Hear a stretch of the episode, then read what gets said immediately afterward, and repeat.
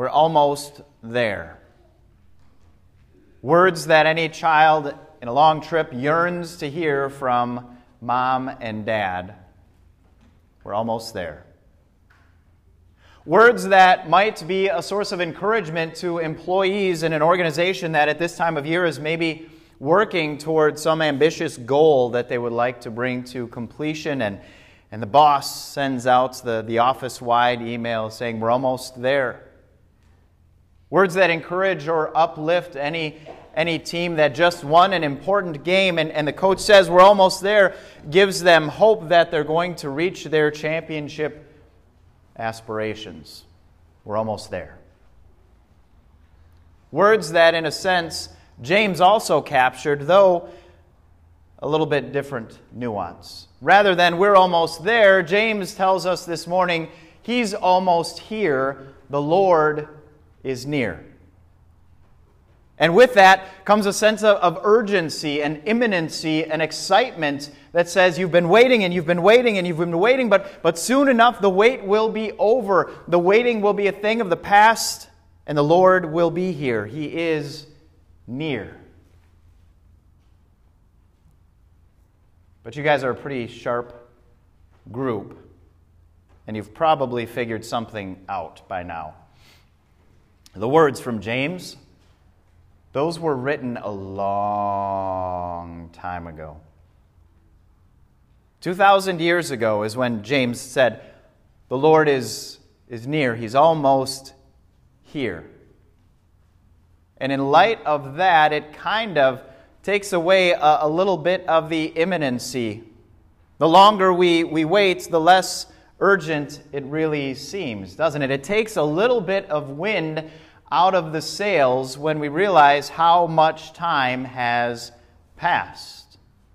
Now, it would have been one thing for the, the people who, who first heard and read these words of James. Why? Because they were not too far removed from God making good on his first promise that God's people throughout Old Testament history were waiting for to be delivered. And God had finally delivered, and Jesus, the Messiah, the anointed, the chosen one, had come that first time into Bethlehem.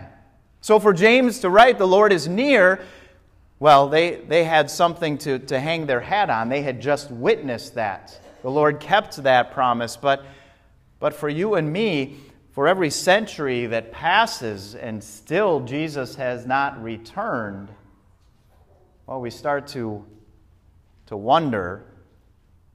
And gradually, sometimes subtly, but that urgency morphs into complacency. And we see that complacency, we see it in, in the church. Do you still find yourself wondering where they are? Where are those, those people who used to, to come here, maybe, maybe years ago before COVID? Are they still even members of the congregation? Do they attend here? Did they move away somewhere? Do they, do they watch online? Where are they? Have they just become indifferent or complacent in their relationship with Jesus and their church? But, but the thing about complacency is it cuts both ways, doesn't it? Because we can be just as guilty of that complacency if we have done nothing to, to reach out to them to check on them, to wonder where they are, how they are, what's going on in their lives, why we haven't seen them, how we can encourage them. We talk about how, how this is one of the most neglected or underutilized books, but maybe a close second is the church directory. When we fail to open it up and look up a number and call or text or email that very person that we are wondering about. And so we too are complacent in our efforts at, at reaching out to those who are missing. And it's not just that area. Complacency can impact or infect other areas of our lives as well our, our service, our offerings, our Christian living in general. So that when that urgency morphs into complacency, so often it will leave the fruits of faith soft and mushy. Love, joy, peace, patience, goodness, kindness, gentleness, self control. Increasingly, those fruits of the Spirit are, are rarely seen, almost as if we need to file a missing persons report, wondering where are they in our complacent lives. So, what are we to do? How do we recapture that sense of urgency and replace that complacency with it? How do we look forward once again to, to Jesus' promise, to his, his return? Well, if you heard James, he mentioned it once or twice, actually four times. He said to be patient. Easier said than done. And so he gave us a, a few pointers for patience this morning as you heard them. James encourages us while we're eagerly waiting, patiently waiting, to stand firm, to stop grumbling, and to persevere. On what are you standing firm? Be careful how you answer that, because if you say Jesus, then your life should show Jesus. In other words, it's not enough simply to know that the answer to that question on what am I standing firm while I wait for Jesus should be Jesus and His Word and His promises. It's one thing to know that, but to know that is not necessarily the same as the reality of that in my life. And the reason we're able to fool ourselves in this area is because we are really experts at convincing ourselves of who we are and what interests us. Think about that. The, the way that you explain yourself or, or describe yourself to somebody else you might tell yourself over and over and over, I'm this type of person, or I love doing this, or I really enjoy that. And you can tell it to yourself so many times that you believe it, but if somebody on the outside, somebody casually observing your life, were to assess and see if that matches up, they'd say that, that you're off your rocker. That's not who you are at all. But we tell ourselves that. We tell others that. Oh, I, I absolutely love blank. And then out of the very next breath, we go on to explain, but unfortunately, I'm too busy to ever blank.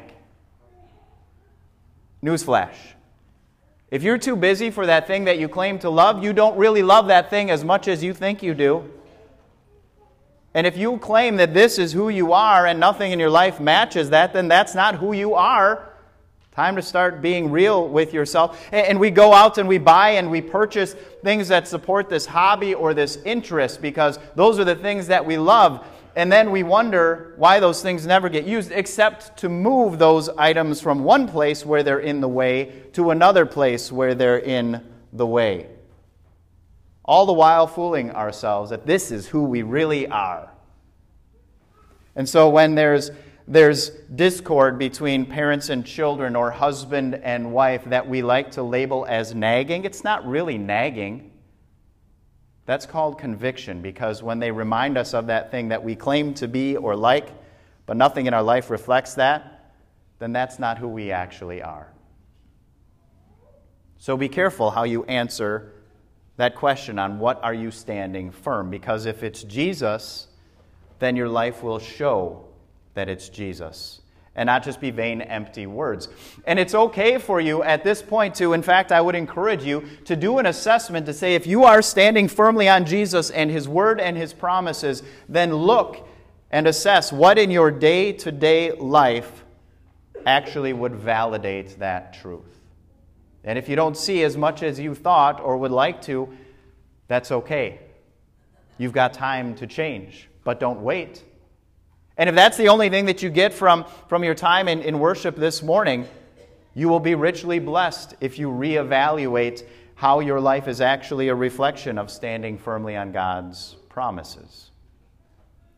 That's not the only encouragement that James gives us as we are waiting patiently. Stand firm, yes, but he also says don't, don't grumble against one another.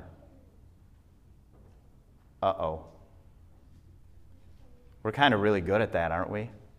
Some of us better than others, to your credit. In fact, some of you this morning already are on the second column of your grumble list.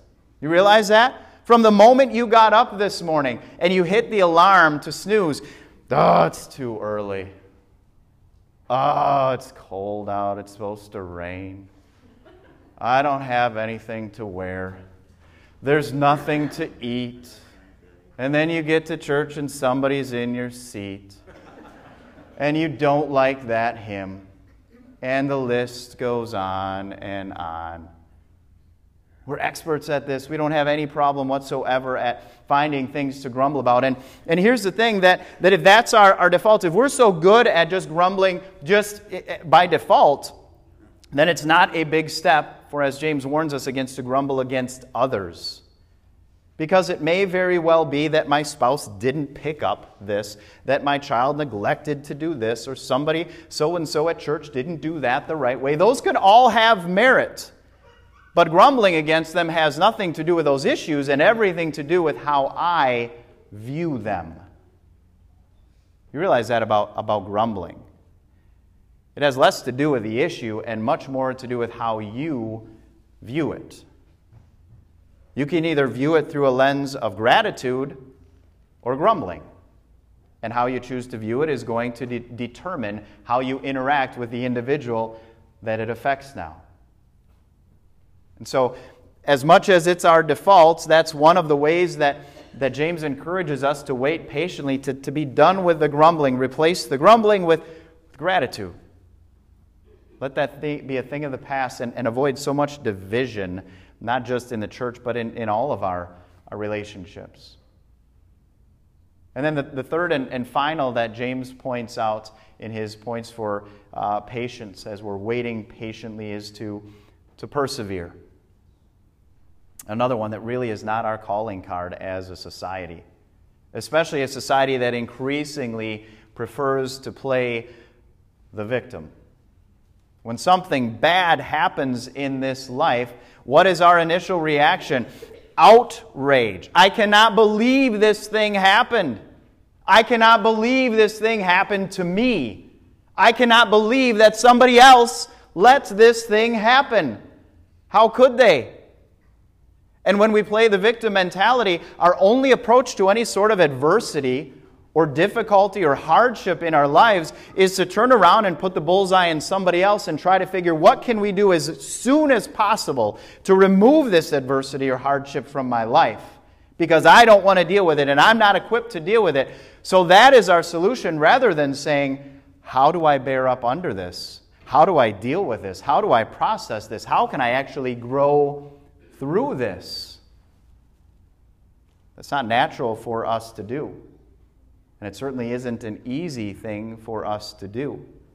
But if we can't do that in the little things, then how do we expect to do it in the really big things in life? And some of you, quite frankly, are going through seasons that require perseverance right now.